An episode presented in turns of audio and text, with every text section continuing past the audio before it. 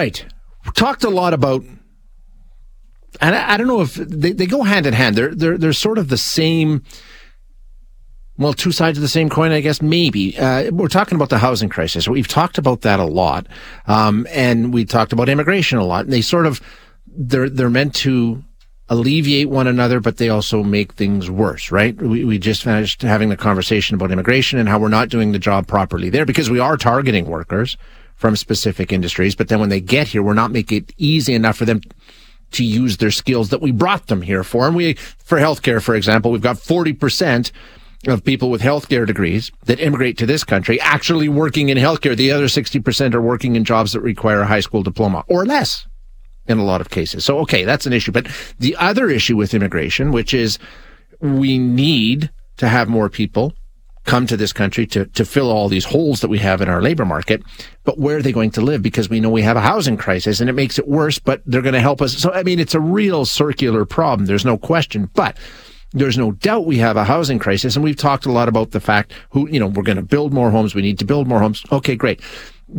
Part of the problem is affordable housing for people to buy. No question. But the other angle here is the rental crisis in this country. And it is also getting really, really bad. And some of the reasons are the same as we see on the, you know, purchasing a home side. Some of them are slightly different, but Let's take a look at a report that just came out today talking about rents in Canada. And in July, our country hit a new record high of $2,078 for the average rent in Canada. Okay. So you just take all of the rental units in the country, break them down for an average of $2,078 per month, which is 21% higher than it was a year ago. 21%. Alberta has gone up 16% for the year average rent in Alberta is about $1,600 a month. Okay.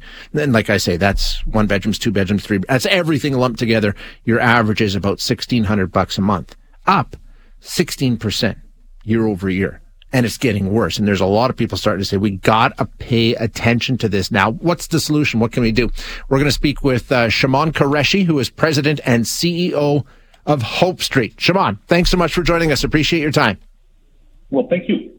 Okay, first of all, what's your take? What's causing this rental crunch? Why are we seeing, um, you know, increases like this? A lot of people reporting having a hard time finding a place. What's going on in our rental market?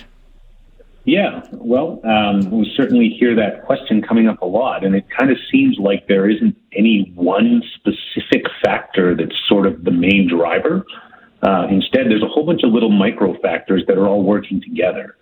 So some of those, um, some of these things can be the interest rate hike. We know that the government has has been meddling with um, interest rates in an attempt to fix these inflationary problems, and rightly so. Um, unfortunately, the flip side is that a lot of folks that would like to get into the market and buy their own home, um, they can't now because the carrying costs are higher, and of course, qualifying for mortgages is, is difficult. We know that there's inflationary expenses that the landlords are dealing with, and that's driving up some of the costs. Um, things like maintenance and insurance and property taxes, and some of those expenses have gone up by 30 and 40 percent. Um, a lot of the landlords that we've talked to have told us that inward migration is having an impact on things. Yeah. And so what we're seeing is that folks who have maybe come from another part of the world and landed in another part of Canada have taken a look around and figured that they just couldn't afford it. So they're moving to Alberta, where, believe it or not, rents are amongst the most affordable in North America. Um, and that's creating a supply and demand imbalance. So um, there's all these little things that are all sort of contributing to create a perfect storm, and it is tough out there. It is, yeah. yeah. Um, you know, some of our staff tell me that when we have a hot listing, we can literally get 100 phone calls or emails on it per day. Wow. Unreal. I, what, yeah. I mean, what was it, say, a year ago or five years ago? What kind of interest was there? Yeah, well, we've noticed the spike has, has really been pronounced in the last, say, 18 to 24 months. Okay. Um, going back, um, you know, maybe five or seven years, though, uh, I was actually on a um, on a show um, here uh, the Danielle Smith, Smith show, um, to talk about some of the conditions that landlords were seeing in about 2016, which was completely, completely opposite. Uh, there was properties that were just sitting there for months. Rents were dropping. Landlords were kind of throwing their hands in the air, and and um, the tenants were very much in the driver's seat. So it sort of seems like there's an ebb and flow right now. Um, what are some solutions? I mean, can can anything be done? Like you say, I mean, there are ebbs and flows to the market. It's a market. That's sort of how it works. But are there things that we can do to make it better for everybody right now?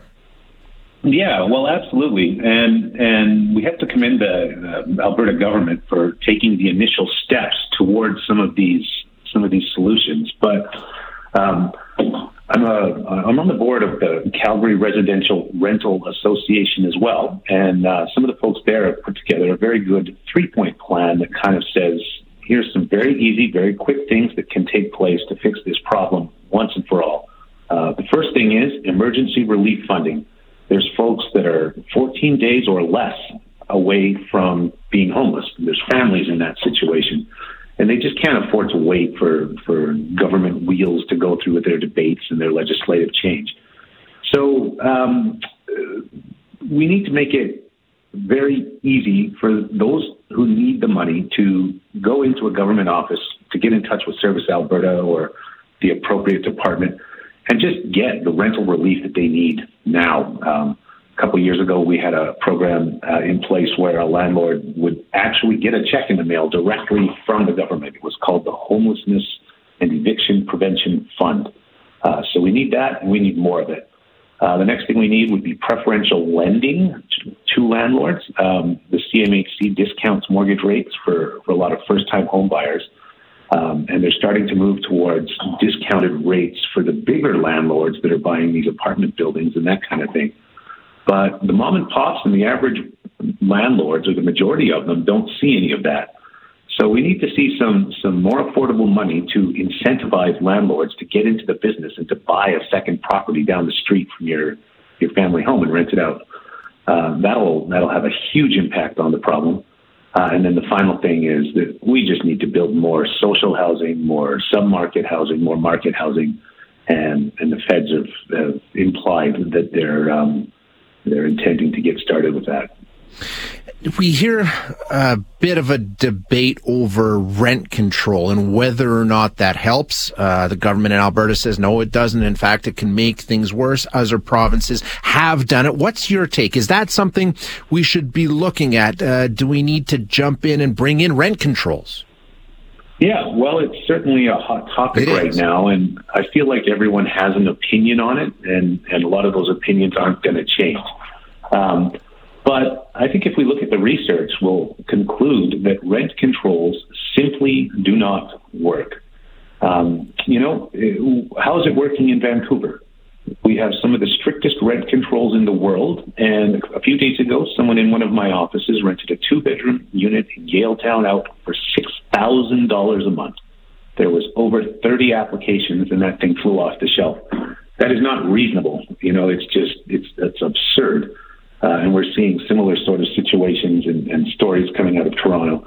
Um, the bottom line is controlling the, the regulating the rental rates of any given market discourage landlords. It, it suggests to them that their returns are going to be min- minimal or dismal. Um, and there's choices out there. They can take their money to Bay Street. They can take their money to Wall Street. Um, and that doesn't serve the community the way that maybe owning a rental property or condo uh, down the street or in your same neighborhood would. Um, so even though they're intended to kind of uh, curb these problems, they don't. They reduce the supply, they reduce choice, and the prices go up. Okay, interesting. Well, so if you're a renter out there right now, and you know, we just had the story where rents are up 21% over the year in Alberta, and now you're looking at 1600 bucks on average. Um, what can they do? Are there things that you can do to put yourself in a better position out there, Shamon? Yeah, well, there's certainly a lot of very long faces that come to look at, at our listings, and some of the other landlords that we represent with the Rental Association in Calgary are, are, are giving us similar um, uh, stories. It's it's not uncommon to see 30 and 20 people coming at the same time to look at the same place because the landlord is, is trying to be as efficient as they can. Um, so what we tell people is that the first thing is is you know if you're if you're in the market and you have a property that sort of checks off the boxes, be ready to commit. Um, this means being ready to to fund the security deposit and fill in the forms. You don't have a whole lot of time to think about it, unfortunately. Yeah.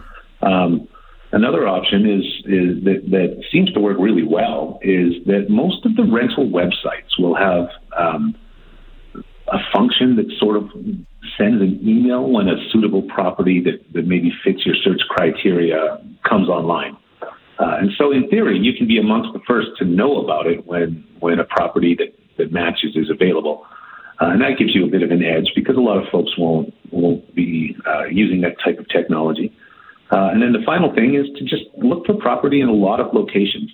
Um, we know that there's some big dinosaurs of these websites that have been around for for decades, like RentFaster or Kijiji, and there's so much activity going on on, on these sites that your messages and your inquiries can be lost. Uh, we've talked to some tenants who've told us that they were shocked when we answered the phone because they might have called 30 other landlords uh, over a period of a day or two, and, and not a single one of them called back. Um, so, you know, a Google search can help with, with some of the um, smaller type websites. We've heard good things from Shack Finder is a new one that's coming online. As we understand, there's there's Live Rent and um, RentFaster, Kijiji are, are, some of the ones that I think a lot of people use and have the inventory, but um, also seem to have the most complaints, in right. my opinion. All good stuff. Um, I, I, we're out of time, but I appreciate you being here. Thank you so much, Shamon. Appreciate it.